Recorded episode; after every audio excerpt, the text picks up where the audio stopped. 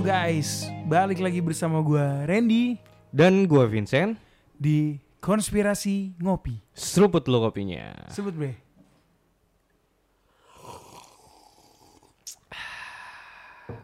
Berasa ngebuat ASMR gitu ya. Oh iya, ASMR ya? Iya bener. bener. Eh, kalau kalau Sumanto bikin ASMR gimana, Bre? Anjing. Waduh. gitu kan, makan daging manusia.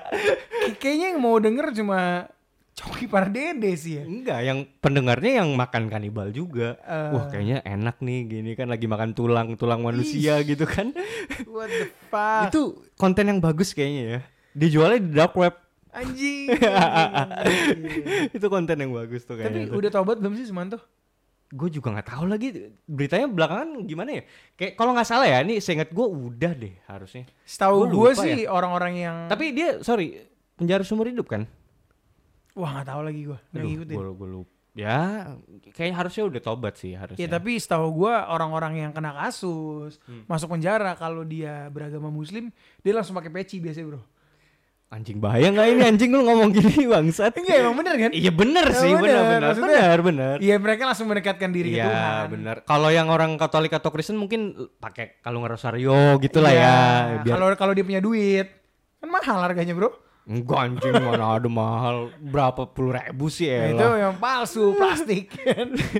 Lah emang mau palsu asli apa bedanya, Loh, Bre? Beda dong lu kalau datang ke gereja lu pakai asli ih emas, perak. Tai lah, itu itu kan di mata manusia. Oh, di mata manusia. Kan Tuhan kan melihat hati, Bre.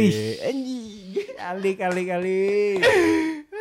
Nah, ini ngomong-ngomong ini nih, kita bakal bahas sesuatu yang berdekatan dengan demonologi nih, Bre. Wih, apa tuh? Demonologi lagi kita bahas nih, karena kayaknya ini makanan anak-anak noise nih kayaknya nih. Wih, ini dia anak-anak noise ya. Soalnya memang yang gue lihat anak-anak noise ini generasinya mungkin lebih kebanyakan Gen Z gak sih? Ya, iya, ya mungkin ya, nggak tahu Iya. juga gua. Dan satu hal sih gue sering di FYP TikTok gue gitu ya kemarin Buk- tuh. eh, anak Gen Z ya, bukan pengangguran bukan? Wak wak wak wak. Enggak tapi gue mau Gen Z yang pengangguran mungkin ya? Iya kebanyakan kayak gitu. Eh lo Oh, gitu. hati-hati lo Gen Z kalau dengar kata pengangguran tuh Kenapa? apa yang ada di dalam benaknya tuh seakan-akan wah homeless apa gitu bro. Ya enggak juga, pengangguran emang mesti homeless kayak gitu. Iya, ya cuma yang masuk di telinga Gen Z. Lu aja pengangguran, Bre. Yes. iya kan? Lo bener kan pengangguran? Bener, pengangguran banyak acara. Eh, pengangguran banyak duit, anjing. iya. Enak, jadi enak. apa lo kalau suka ngeliat kontennya Ozan Rangkuti gitu ya.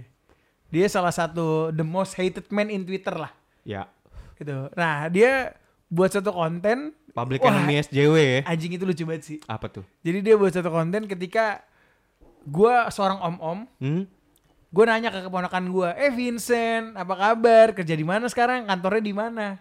Nah, gue nanya nanya seperti itu ke lo. Oh, kayaknya tahu nih gue nih. Nah, Ah, tapi lu sebagai gensi nangkepnya adalah Woi tolol Nganggur mulu lu di rumah kagak kerja Nyusahin orang tua lu Awas lu ya Lu kalau di mall ketemu gua Jangan ngaku-ngaku lu keponakan gua Oh. Itu yang ditangkap brother oleh gensi Jadi ada rasa insecurity itu gitu. Yes, insecure. karena ya karena maksudnya mentalnya lemah gitu ya. Ini ini di sudut pandangnya si uh, anak-anak Gen Z ini gitu. Benar. Oh, iya iya iya. Ya tapi menurut harusnya sih nggak semua gensi ya Nggak harus nggak semuanya. Harusnya nggak semua ya Eh, lu tahu nggak sebenarnya kita populasi dunia, di dunia pun bahkan di Indonesia di Indonesia sekalipun ya.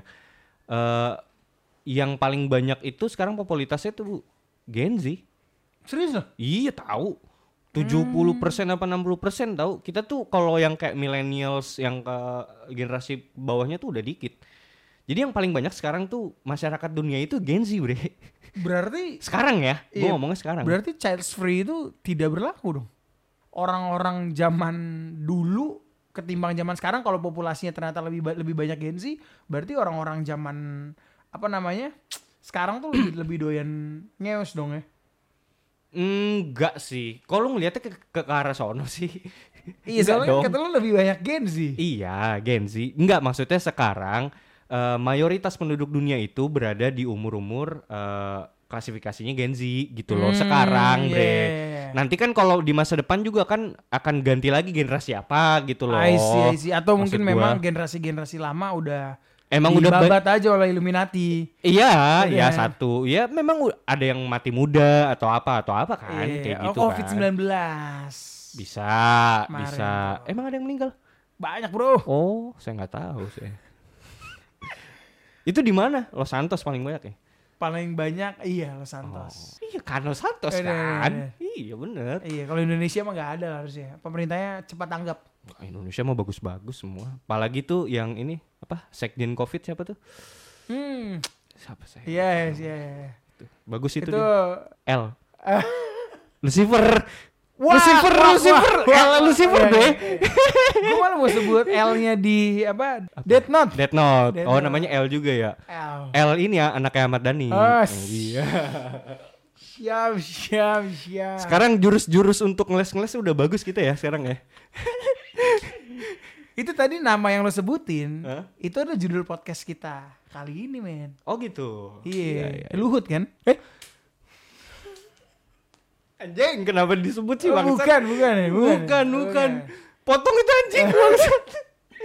Nyampe-nyampein editor anjing. Lucifer. Lucifer. Lucifer. Tapi kan jabatannya sama itu kan. Tinggi Wah, juga kan. Wah, wah, wah. Gue tuh gatel pengen dikeluarin juga gitu tapi takut gitu. Gimana ya? Oke bre, kita bahas ya Lucifer nih bre. Kita mau bahas Lucifer. Kenapa? Kenapa lu pengen bahas Lucifer? Karena Lucifer itu adalah sosok yang indah, anggun, menawan sih. Yang benar, yang benar. Yang benar gue pengen cuan bangsa. Apa hubungannya cuan sama Lucifer Wih, anjing? Karena ketika kita bahas setan-setan, Ah, traffic naik bro. Traffic naik. Nah Traffic. itu ngomong kayak gitu Saya suka dong. traffic. Bukan traffic jam ya tapi ya. Traffic jam ya, ya. Paling enggak kita tuh sangat disukai lah oleh para pendengar kita tuh kalau kita ngebahas tentang eh, yang berkaitan dengan setan-setanan lah. Udahlah langsung kita masuk aja. Langsung kita bahas ya. Mm-mm. Oke, sebelum kita bahas bre, pertajam analisa lo. Perkuat dengan Cocok cocok logi.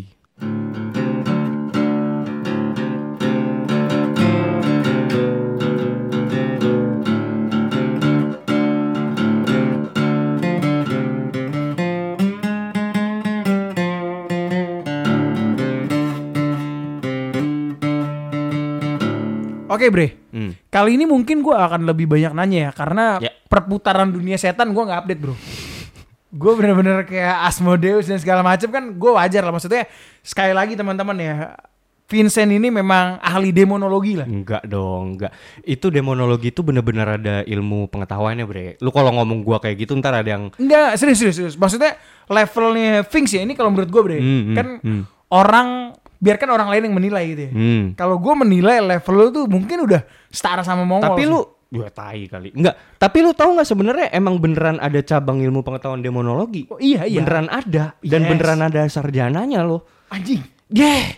Loh, Father Mort itu emang bukan demonologi, demonologi dia Demonologi masuknya. ya? Iya. Loh, demonologi itu kan ilmu pengetahuan yang mempelajari tentang demon kan? I see. Loh, Father Mort kan belajar itu. Oke, kalau Voldemort gue percaya lah. Eh, sorry, sorry. Pertanyaan gue. Ah. Trianomali.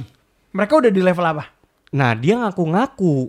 Oke. Kan ada- nih ya, nih nih di salah satu dari mereka itu kan di dalam detektif, detektif astral itu ada yang ngaku-ngaku sebagai demonologis.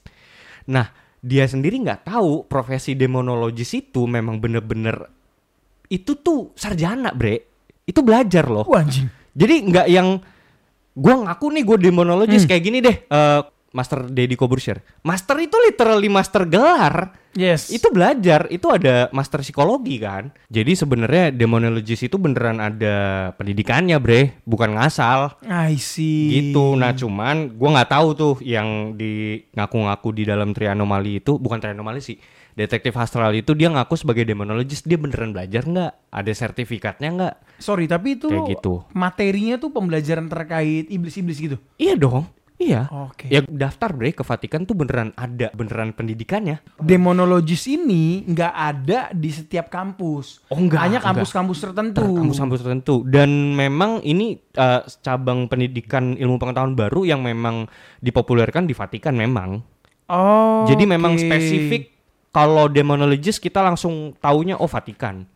Kayak I see, I gitu. see. Dan biasanya eh, pastor-pastor yang ditaruh di bidang itu memang disarankan untuk belajar demonologis itu dulu. Jadi ada emang ada cabang ilmu pengetahuannya. Berarti mostly for the Christian ya, for the Catholic, Yes, Christian, Katolik, and, and Katolik everything terutama. lah ya. Mm, mm, mm. Bener bener bener. Makanya tadi kayak kalau lu bilang gua demonologis, wah gua enggak lah anjing ada Oh, tapi itu lu belajar. Eh, informal informal way iya. Kalau formal way enggak. Iya. Iya kan? Tapi kayaknya ilmu lo sudah cukup sih untuk mengajar di sana sih. Enggak, enggak, enggak. Vince mengajar Enggak, demonologi. Gue tuh gue tuh paling nggak suka mengklaim sesuatu yang gua nggak ahli di bidangnya. Ya oke lah gua gua suka doang. Udah hobi aja gitu sih paling kayak gitu. Gitu sih bre. Oke, Heeh. siap-siap. Oke deh, tapi ini kita langsung lanjut ya. Hmm. Lucifer, Bre. Hmm. Menurut lo siapa sih Lucifer ini? Lucifer. Ini mau to the point apa panjang dulu nih? Bebas, bebas. Maksudnya Oh, gini, nah. dari gue sendiri pun gue pengen tahu gitu loh. Maksudnya Hmm, Lucifer yang gue pelajarin adalah si bintang timur gitu kan. Ya, dia ya, adalah ya. iblis yang jatuh gitu loh. Eh Hmm. sorry, dia malaikat yang jatuh menjadi seorang iblis gitu Ya, kan. ya. Ah, that's all I know lah. Nah maksud Ya. gue, gue pengen tahu lebih lanjut nih bahwa Lucif- Lucifer ini tuh siapa sebenarnya gitu loh. Iya. Eh, kalau di dalam dunia pop culture sendiri kan kita taunya Lucifer ini adalah entity yang berbeda dari Satan kan. Ya kan? Yes. Bahkan ada serial Netflixnya sendiri tuh Lucifer. Ada. Wah, ada, ada, ada. Terus komiknya DC juga ngeluarin Lucifer gitu. Dan nge- di dalamnya kalau kalian ngikutin tuh eh, bener-bener ngegambarin sosok yang berbeda dari Satan. Jadi ada entity yang namanya Satan, ada entity yang namanya Lucifer. Jadi jelas-jelas berbeda gitu. Ah, gue pernah dengar itu juga di podcastnya Mongol. Mongol sendiri yang bilang malah. Mongol sendiri bilang, Iya, benar. benar. Nah, kalau gue sih ngambil konteksnya gini, kenapa sih Mongol ngomong kayak gitu? Karena memang dia ex satanik. Dia ngomong berdasarkan ajaran yang ada di dalam satanik karena di satanik sendiri diajarin memang dua entiti yang berbeda di dalam satanik. Oke. Kayak gitu. Nah, tapi tapi kalau di dalam literasi kekristenan dan uh, bahasa aslinya which is bahasa Ibrani, sebenarnya Lucifer itu sendiri adalah Satan, Bre. Hmm. Sama, pribadi yang sama. Nah Gitu. ini ini menarik nih. Hmm. Ini sangat amat menarik karena Hmm, gini. hmm. Memang gue dulu tuh suka baca buku-buku Alkitab lah ya. Ya, Buku-buku Kristen lah. ya. Gue suka baca Hmm. dan mereka merujuk itu semua dari Alkitab. Salah satu Ya. contohnya buku yang gue baca adalah Hmm. Harapan Terakhir Tiga Pesan Bagi Satu Dunia Yang Gelisah. Itu karangannya Clifford Goldstein. Ya. Nah di sana juga di state bahwa Lucifer ini dengan Satan itu sama. Sama. Ah. Tapi kalau di situ eh, berarti kan dia ngambil referensi dari Yeskiel kan, kitab Dia Yeskiel. dari Ezekiel, Wahyu dan sebagainya lah. Oke, tapi di berarti dia spesifik dia ngejelasin tentang eh, sosok Lucifer itu gitu. Iya, Hmm, oke. dia menceritakan bahwa Lucifer itu ya is the same with Satan dan is the same with the one yang menggoda Hawa untuk makan Ya, oke. buah Oke, oke. bukan buah iblis anjing gue pengen bukan buah iblis kayak One Piece buah pengetahuan yang baik dan yang jahat Lu mau nyamain-nyamain Alkitab sama One Piece bukan anjing? bukan karena kemarin hype gear 5 itu ya jadi kayak gue "Hah, buah iblis sorry sorry salah salah nah tapi gue bingung ketika Iya, gue iya, denger iya, penjelasannya iya. mau loh kok beda apa gue yang baca salah atau apa nah Ya. makanya ini menarik nih ketika lo Hmm, bilang hmm, seperti itu Nah, gue sih ngelurusin aja ya. Jadi sebenarnya gue ngelihat konteksnya tuh dia ngomong itu a mantan satanik. Jadi dia ngomong di di bidang ek- ekspertisnya dia. yes Jadi dia ngomong bukan di ranah kekristenan walaupun sekarang dia eh, ngaku udah tobat dan menjadi orang Kristen seutuhnya baru gitu ngaku ya, ya. Ya kan itu ngakunya Oh, demikian iya, kan iya. kita nggak ada yang tahu Iya. isi hati orang dan iman orang, Bre. Yang bisa ngukur itu kan cuma Tuhan Wis, kan. nggak kemancing loh Maksudnya oh enggak dong. Enggak lah, enggak. Enggak gua itu bukan ranah gua anjing buat ngejudge ngejudge orang ke situ. Tapi intinya gini, gue tuh berusaha netralnya dalam artian dia ngomong itu atas dasar pengetahuan dia ketika dia dulu belajar di dalam satanik gitu. Sebatas Oke. itu. Jadi itu pengertian di dalam satanik bahwa Lucifer dan Satan itu berbeda gitu. Yang padahal sebenarnya di dalam kekristenan Lucifer dan Satan itu sama. Gitu. I see Gitu. Nah, ini bisa gua jelasin ya, Bre boleh gua jelasin nih. Jadi sebenarnya asal mu asal muasal literasi itu satu-satunya kata Lucifer yang benar-benar ada di dalam Alkitab itu cuman tertulis di dalam Yesaya.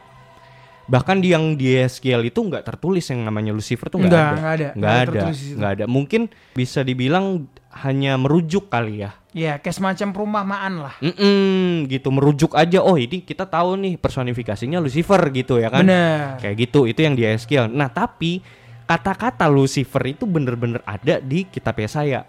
Gitu, di kitab Yesaya ya. Nah, Lucifer itu sebenarnya adalah kata di dalam bahasa Latin yang berarti light bringer. sang pembawa cahaya yang berasal dari kata lux dan Shaper. Wow. Lux itu cahaya, Shaper itu pembawa. Jadi pembawa cahaya, Wow. Lucifer gitu. Nah, kata Lucifer ini sendiri diambil dari teks manuskrip Alkitab translasi Latin atau Latin Vulgata yang berasal dari abad keempat. Alkitab Latin Vulgata ini masih digunakan hingga hari ini oleh mayoritas gereja Latin dan gereja Katolik Roma Vatikan mengukuhkan Vulgata sebagai Alkitab Latin resmi official pada Konsili Trente 1545.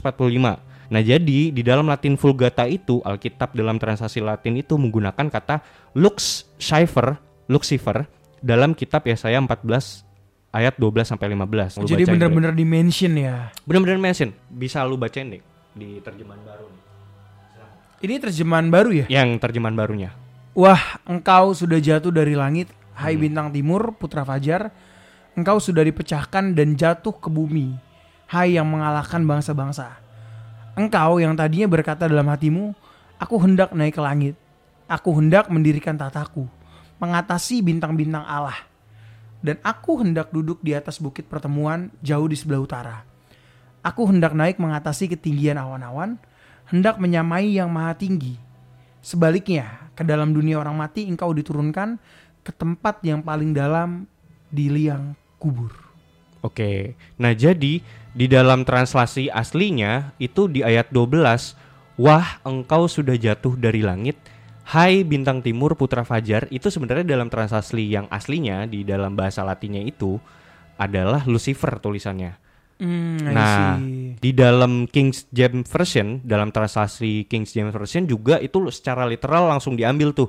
Tulisan Lucifer itu sebenarnya yang tadinya kata kerja sebagai si pembawa terang itu dibawa dijadiin nama di dalam King James Version. Ah, see. Jadi noun ya. Jadi noun yang tadinya itu kata kerja. Oke. Kan gini, sang pembawa terang itu kan kata kerja kan, yes. bukan nama kan. Yes. Nah, di King James Version diambil gitu aja Lucifer tanpa ditranslasi lagi. Hmm, I see. Gitu. Nah, It's only on King James version ya. King James Version yang which is sebenarnya itu adalah patokan banyak Alkitab di seluruh dunia translasi langsung ke King James Version gitu loh. Hmm, hmm. Nah, sedangkan kita di translasi kita yang di dalam bahasa Indonesia aja kita terjemahkan loh.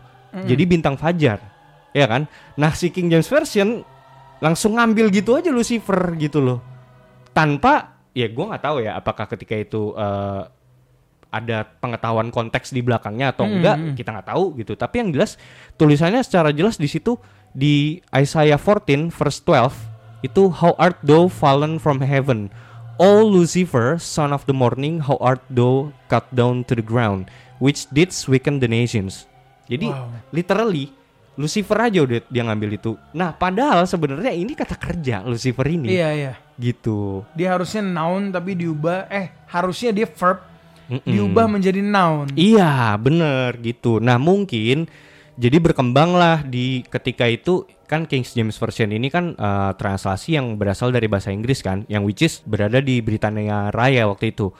Mungkin, mungkin. Ini sih yang gue gue tangkap ya. Jadi ketika itu mungkin orang-orang yang berada di Inggris nangkep eh, literasi itu langsung kayak anjir siapa nih Lucifer gitu loh. Jadi dia nganggep eh, orang-orang ini nganggepnya jangan ini nama gitu loh. Yang Iya, padahal iya. sebenarnya ini kata kerja Kata kerja gitu, ya. gitu loh gitu kata Jadi sebenarnya namanya sendiri tuh tidak tidak pernah dimention no itu kata kerja in bre the Bible. lux lux itu cahaya Cypher itu pembawa ya kan kata kerja kan Hmm, hmm. gitu itu dalam bahasa Latin gitu loh kok bisa jadi nama gitu kan Wow. Gitu. Siapa yang bekerja di balik konspirasi ini? nah makanya makanya sebenarnya eh, menurut gua yang paling terkenal menggembar-gemborkan nama Lucifer itu as a person ya personifikasi suatu entity ya dunia barat. Bahkan kalau di dunia Latin di orang Latin itu kan kata kerja bahasa Latin. Yes. Ya, mereka tahu itu kata kerja gitu loh. Jadi nggak berusaha mempersonifikasikan kan. Mereka tahu oh ini pembawa cahaya ya udah gitu. Oke, gue mau Ah. nanya satu hal. Ah. Ini pendapat pribadi aja ya. iya ya Menurut lo, Hmm. itu nama aslinya atau bukan? enggak ada nama aslinya nanti gua ungkapin Oh itu bukan. ah bukan itu gelar Wow, karena gini men. hmm. Ah, ini Itu film gelar. apa? Film yang pernah gue tonton gitu ya dari Father Amort. oke Yang di mana ketika dia mau mengusir setan, Hmm, dia harus tahu nama asli setannya. benar Iya kan? benar benar Nah, bayangkan Oh. jika ternyata namanya ini dikarang-karang, ya Sampai pada akhirnya nama ini terkenal dan setan itu masuk. Ya, dia nggak tahu namanya. You don't get the name. Ya, benar. Tapi kan artinya ini bisa mengafirmasi juga kan? Ini kerjaan setan buat bingung. Yes. Yes. Kerjaan setan nih buat bingung kan? Oh ya, gue ingat lagunya Rolling Stones, Sympathy for the Devil. Yes. Please introduce myself, na na na na na, na. lagunya Rolling Stones tuh. Dia juga many people call me Lucifer dan dia seneng. Wow. Satan kalau dipanggil Lucifer tuh dia seneng. Itu adalah gelar gua sebelum gua jatuh. Karena gini ya. Lucifer kan pembawa terang. Itu kerjaan dia job desk dia dulu Iya, like, sebelum like, dia jatuh gitu like loh. gini bro. Gua harus underline satu Yes. hal, harus Ah. gua highlight satu Ah, hal ah. regarding the name, Yes, gitu loh terkait nama. Karena nama itu adalah identitas, benar, benar. Nama itu adalah identitas. Bahkan gue pernah baca buku satu buku yang namanya The Nameless Monster, Hmm. gitu loh. Apa monster yang tidak bernama, yang dia akhirnya memakan orang untuk mencari identitasnya, sampai akhirnya dia, dia tidak pernah puas memakan orang itu, dan sampai akhirnya dia kebingungan dan dia tidak tahu identitas gue apa nih, Hmm. gitu loh. Dan di sini this demon mencoba menstate dirinya Ya. sebagai si pembawa terang. Lu state bahwa nama Lucifer adalah pembawa terang. Bener. Dan dia selalu menstate diri pembawa terang. Ya, It means dia tuh pengen nyoba kasih tahu ke kalian bahwa gue bawa terang loh. memang Buat apa lo ikut Tuhan? benar. Gue akan bawa terang. Benar, itu yang mau disampaikan sama dia. Ya kan? Loh, iya kan? Makanya kan dibilang Satan the greatest liar kan? Sang bapak pendusta itu sendiri. Ya ini. Wow. Yang dia muncul sebagai malaikat terang enggak anjing dia bangsatnya gitu loh. Nah, ini juga pada akhirnya di dalam budaya pop kultur dan diikuti oleh dunia, akhirnya kita ngikutin kan bahwa Lucifer ini adalah entity yang beda deh kayaknya. Dia berhasil membuat bingung masyarakat gitu loh. Ya ini berhasil kan misinya kan gitu loh. Si Satan ini kan I gitu. see, I see. Dan kalau pertanyaan lu tadi, apakah ada nama aslinya ketika dia di surga? Ada. Nama aslinya tuh Samael. Ah, I see. Nama aslinya Samael. Bahkan Satan itu bukan nama, Bre. Satan itu gelar juga. Satan Oke. Satan itu adalah gelar. Satan itu artinya sang pendakwa, the accuser. Satan itu gelar. Lucifer itu gelar. Lucifer itu kan sang pembawa terang. Itu kan gelar kan, eh, kata kerja. Nama asli yang diberikan Tuhan kepada spesifik malaikat itu kan maksudnya kan Tuhan kan kalau bikin makhluk hidup entah malaikat atau manusia kan dikasih nama kan. Yes. Mikael, Gabriel. Nah, nama aslinya Samael. Oke. Anjing gue merinding. Satan itu adalah gelar yang dia dapatkan setelah dia Setelah- dijatuhi nah, hukuman. setelah kejadian si Adam dan Hawa itu. Oke. Gitu. Nah, Lucifer itu mah sebutan orang Latin kan? Kayak gitu. Jadi itu bukan nama dua-duanya.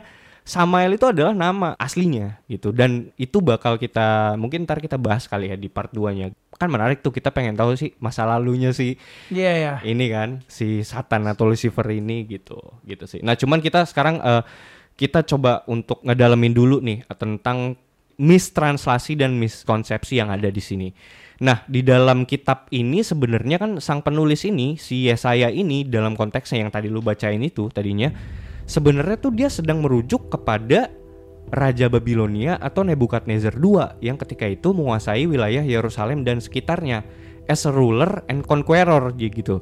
Jadi sebenarnya pasal ini adalah suatu kritik terhadap penguasa bertangan besi yang lalim, jahat dan semena-mena. Jadi ini sarkasme sebenarnya, Bre. Terhadap Raja Nebukadnezar waktu itu yang lagi menguasai wilayah Yerusalem. Nah, Oke. si Yesaya ini, Nabi Yesaya ini tuh kayak jadi sarkas, lagi ngesarkas Iya, iya, iya. gitu, gitu loh. Nah, makanya kan di kalau kalian baca konteks aslinya Yesaya 14 ayat 4 itu kalian bisa nemuin tulisan begini. Maka engkau akan memperdengarkan ejekan ini tentang Raja Babel dan berkata, Wah sudah berakhir si penindas, sudah berakhir orang lalim. Makanya terus juga bahkan judul perikopnya aja ejekan tentang Raja Babel. Gitu. Oke, oke. Jadi sebenarnya di sini tuh kayak eh, dia menggunakan personifikasi Satan itu sendiri untuk ngata-ngatain si Raja Babel ini Iya, jadi dia kayak membuat analogi lah. metafora. Iya, jadi kayak ada kayak dualisme gitu. makna lah. Bener, bener kayak gitu.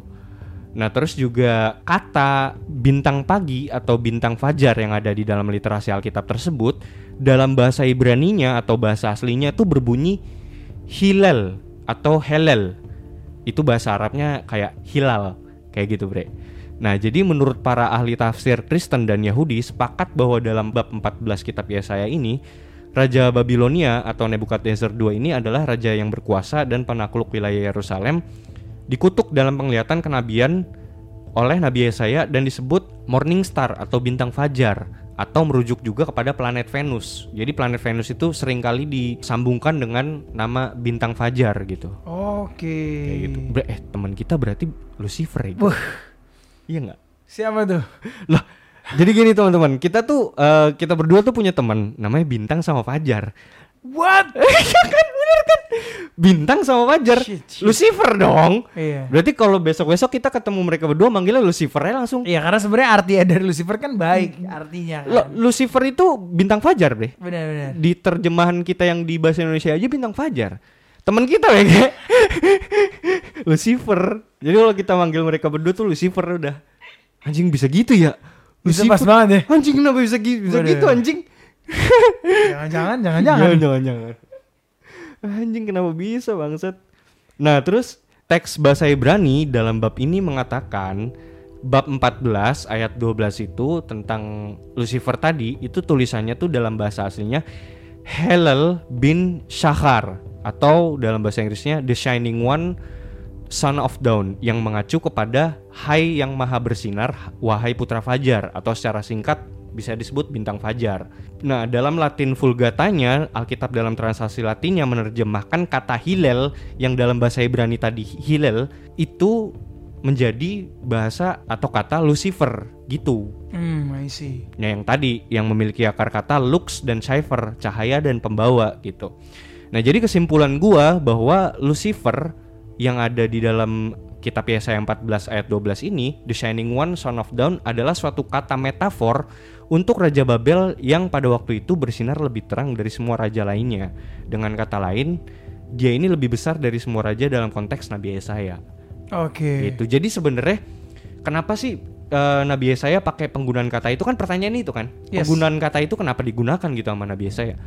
Ya karena dia melihat si Raja Nebukadnezar II ini adalah raja yang paling bersinar ketika itu di Hmm. antara raja-raja yang lain. Dari sisi kekayaan, Apa pun itulah gitu. kekuasaan. Ya, yang gitu kebetulan waktu itu sedang memerintah di Yerusalem.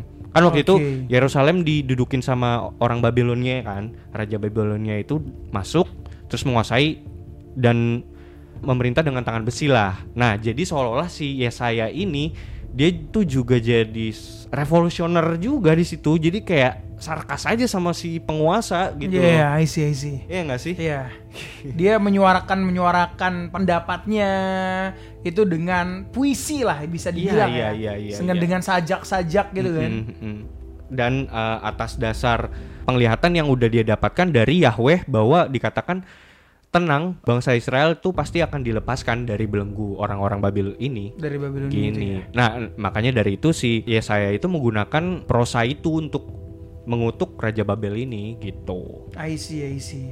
Nah ini memang apa di Ezekiel juga pernah dibahas bre Hmm. tentang Lucifer itu sendiri. Tapi Ya. ini sama lah seperti yang terdapat di Yesaya ya. Ini Hmm. seperti perumpamaan-perumpamaan gitu Hmm, kan. hmm. Nah ini gue bacain sedikit ya.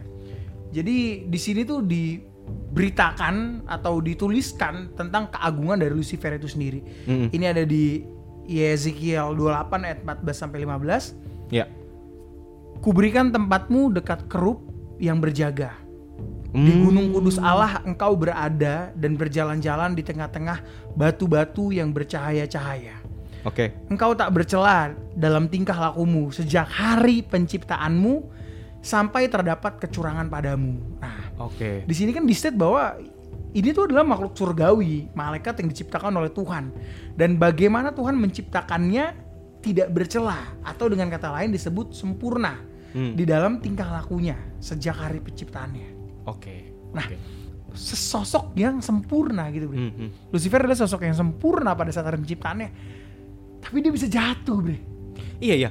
Dan eh, gini, berarti kan di sini paling tidak eh, si Yeskiel sama si Yesaya ini punya dua kesamaan referensi literatur dong. Yes. Bener gak? Bener. Maksudnya gini, oke katakanlah dia ngatain si Raja Babel, Nebukadnezar atau di dalam konteksnya si Yeskel itu Raja Tirus Yes. gitu kan dia ngata-ngatain raja ini dengan literatur yang sudah ada dipelajari sama dia mereka berdua ini Benar. ngerti gak? Karena itu pasti ada kitabnya itu pasti tuh. Iya kan Yes. Jadi maksud gua nggak nggak mungkin ngatain orang dengan out of nowhere gitu bener gak? Hmm, benar. Iya kan dan berarti somehow berarti ini ada berada di dalam kitab Talmud atau kitab-kitab orang Yahudi zaman dulu bre Yes. Dan- Atau kitab yang disembunyikan. Di Hmm. mana? Di kuil Solomo. bisa bisa bisa agak terlalu jauh sih tapi Siapa bisa. pegang? Illuminati. konspirasi mode on ya. Iya iya iya iya. Ya ya ya gitu loh. Tapi pada dasarnya si saya sama si Eskel ini dapat dua literatur yang sama. Paling nggak berarti kan itu emang udah berkembang aja di kebudayaan eh, Yahudi zaman itu dong. Yes. Jadi kayak kan nggak mungkin lu ngata-ngatain si Raja Babel tanpa konteks. Dalam artian gini, Raja Babel ini siapa anjing yang dia ngatain gue tapi ini siapa? Kan nggak mungkin Hmm, kan? nggak gitu mungkin kan? lah. gitu. Paling nggak si Raja Babel juga udah pernah dapat gelar tersebut dari orang-orang Yahudi. Nah banyak scholars sarjana-sarjana dan para ahli kitab itu me- apa berunutkan referensinya ini terhadap Satan itu sendiri yang tadinya sebagai malaikat pembawa terang atau Lucifer jatuh ke bumi gitu loh gitu Iya iya, gue setuju dengan pendapat lo tadi karena Hmm. at the end of the day kenapa para nabi bisa berbicara seperti itu sudah pasti karena ada literaturnya kitab-kitab yang memang sudah mereka baca gitu kan. Jadi itu sudah tidak jadi hal yang tabu lah Mhm. gitu kan. Dan mungkin semua orang tahu ketika mereka nyebut itu itu merujuk ke mana gitu loh. Yes, merujuk iya, mana. iya. Cuma mungkin saat ini orang tuh wondering, maksudnya Hmm. Sebenarnya yang mereka sebut tuh siapa sih? yes gitu kan benar, orang tuh benar. wondering karena mungkin kita kehilangan kitab-kitab sebelumnya lah atau bacaan-bacaan sebelumnya yang yang mungkin mereka sudah pernah baca nih para nabi itu gitu Bukan bukan kehilangan sih bre. Sebenarnya bisa kita track, cuman nggak familiar aja kita. Karena itu kan kalau mau di track jauh banget bre. Maksudnya turunannya gini, itu aja di zaman Nabi yang ketika itu di zaman Yahudi. Lah ini kan eh, itu sebenarnya di dalam kitab Midras atau kitab Talmud yang Hmm. nggak umum kan. Itu kan nggak umum banget. Sebenarnya Hmm. ada di dalam kitab Talmud dan kitab Yahudi itu ada. Di dalam Midras Tanak Yahudi itu ada kisahnya si Satan atau si Lucifer ini ada sebenarnya. Cuman kan nggak umum. cuma memang tidak diangkat ya nggak diangkat aja tidak kalau kalau dimasukkan ke dalam Bible itu sendiri iya lah. dan kalau kalian mau cari referensinya ada sampai hari ini cuman kan memang maksudnya ih, siapa juga yang mau nyari kan gitu kan nggak umum Iya. kan gitu jadi ya kita kekurangan referensi aja. Referensi kita nggak sama dengan referensi nabi-nabi ketika itu. Benar gitu exactly. sih kayak gitu. Dan gue bisa nyambungin begini ya bre. Ini gue mau ngejelasin dulu relevansi si Lucifer ini dengan si Satan. Kan tadi Oke. seperti kita di awal bilang bahwa Lucifer ini adalah Satan. Nah ini ada beberapa bukti yang bisa mengaitkan keduanya itu sebenarnya adalah sosok figur yang sama. Nah yang tadi seperti yang gue ceritakan di dalam kejadian Nabi Yesaya itu sarkasme yang dilakukan oleh Nabi Yesaya ini terhadap Raja Babel Nebukadnezar ini dalam kalimat sang pembawa terang atau putra fajar ini sangat mungkin merujuk pada referensi literatur kuno tentang kejatuhan Satan dari surga. Bahwa Lucifer atau sang pembawa terang ini merupakan gelar dan job desk-nya Azazel atau Satan sebelum dia dibuang dari surga. Dalam tradisi Yahudi, nama malaikatnya, nama malaikat aslinya itu Samael. Nah, ini mungkin ntar kita bakal bahas di part 2 gitu. Terus kemudian para sarjana dan ahli kitab juga secara paralel mengaitkan kejadian Yesaya 14 dengan kejatuhan Satan atau Azazel dari surga berdasarkan penglihatan yang dilihat oleh John Patmos tentang kejadian pemberontakan di surga yang di kitab Wahyu, Bre oke gitu dan diidentifikasikan sebagai Great Dragon, naga besar dan Ancient Serpent, ular tua di pasal 12 Wahyu. Nah, naga ini diidentifikasikan sebagai iblis atau satan. Tepatnya tuh ya, kalau kalian mau menemukan tuh di Wahyu 12 ayat 3 sampai 4. Maka tampaklah suatu tanda yang lain di langit dan lihatlah seekor naga merah padam yang besar berkepala tujuh dan bertanduk sepuluh dan di atas kepalanya ada tujuh mahkota. Dan ekornya menyeret sepertiga dari bintang-bintang di langit dan melemparkannya ke atas bumi. Dan naga itu berdiri di hadapan perempuan yang hendak melahirkan itu untuk menahan anaknya segera sesudah perempuan itu melahirkan. Lalu di Wahyu 12 ayat 7 sampai 9, tolong Bre. Wahyu 12 7 9. Wahyu 12 ayat 7 sampai 9 maka timbullah peperangan di surga Mikael dan malaikat-malaikatnya berperang melawan naga itu dan naga itu dibantu oleh malaikat-malaikatnya tetapi mereka tidak dapat bertahan. Mereka tidak mendapat tempat lagi di surga. Dan naga besar itu si ular tua yang disebut iblis atau satan yang menyesatkan seluruh dunia dilemparkan ke bawah. Ia dilemparkannya ke bumi bersama-sama dengan malaikat-malaikatnya. Yes. Nah, abis itu lu baca yang di Yesaya 14 ayat 12 sampai 15. Iya, di situ wah engkau sudah jatuh dari langit, hai bintang timur putra fajar, engkau sudah dipecahkan dan jatuh ke bumi, hai yang mengalahkan bangsa-bangsa. Engkau yang tadinya berkata dalam hatimu, aku hendak naik ke langit, aku hendak mendirikan tahtaku mengatasi bintang-bintang Allah, dan aku hendak duduk di atas bukit pertemuan jauh di sebelah utara. Aku hendak naik mengatasi ketinggian awan-awan, hendak menyamai yang maha tinggi. Sebaliknya, ke dalam dunia orang mati, engkau diturunkan ke tempat yang paling dalam di liang kubur. Nah, jadi kan dari sini kita langsung bisa kelihatan ya kenapa personifikasi Lucifer itu bisa direlevansiin dengan sosok si Satan itu sendiri. Gitu sih, Bre. Iya benar, karena dari ceritanya juga gitu ya, dari cerita yang dituliskan di dalam Bible itu sendiri, Hmm? ya di situ jelas lah bahwa di state Yap. si bintang Fajar ini itu kan mencoba menyamai The Most High dan dia memulai peperangan di surga gitu kan. Nah di Wahyu itu juga di state oleh si Yohanes lah, oleh si Yohanes itu di state bahwa dalam penglihatannya di situ si ular tua atau si naga atau si Ya. Satan itu kan berperang melawan malaikat-malaikat Tuhan. Nah, malaikat Tuhan itu dipimpin oleh si Mikael ya kan, oleh malaikat Michael kan, kira peperangan dan mereka jatuh kalah Hmm. itu dalam dunia. Dan dan itu dituliskan juga di dalam Yesaya itu sendiri kan. Iya, iya. Jadi penulisannya secara literatur kok sama nih Bener. gitu loh. Jadi ya sebenarnya sosok yang sama aja sebenarnya Yes. kayak gitu Lucifer dan Satan. Jadi eh kenapa bisa dibilang ada beberapa ya orang yang bilang itu kenapa Lucifer dan Satan itu berbeda ya? Menurut gue sih dari ada mistranslasi dan miskonsepsi dari orang-orang barat budaya barat sih. Kalau gue sih bilang kayak gitu. Oke, Kayak dari gitu. budaya barat ya. budaya barat yang bikin. Karena kalau misalnya budaya maksudnya dari orang Latin orang Roma kan nggak mungkin. Itu kan udah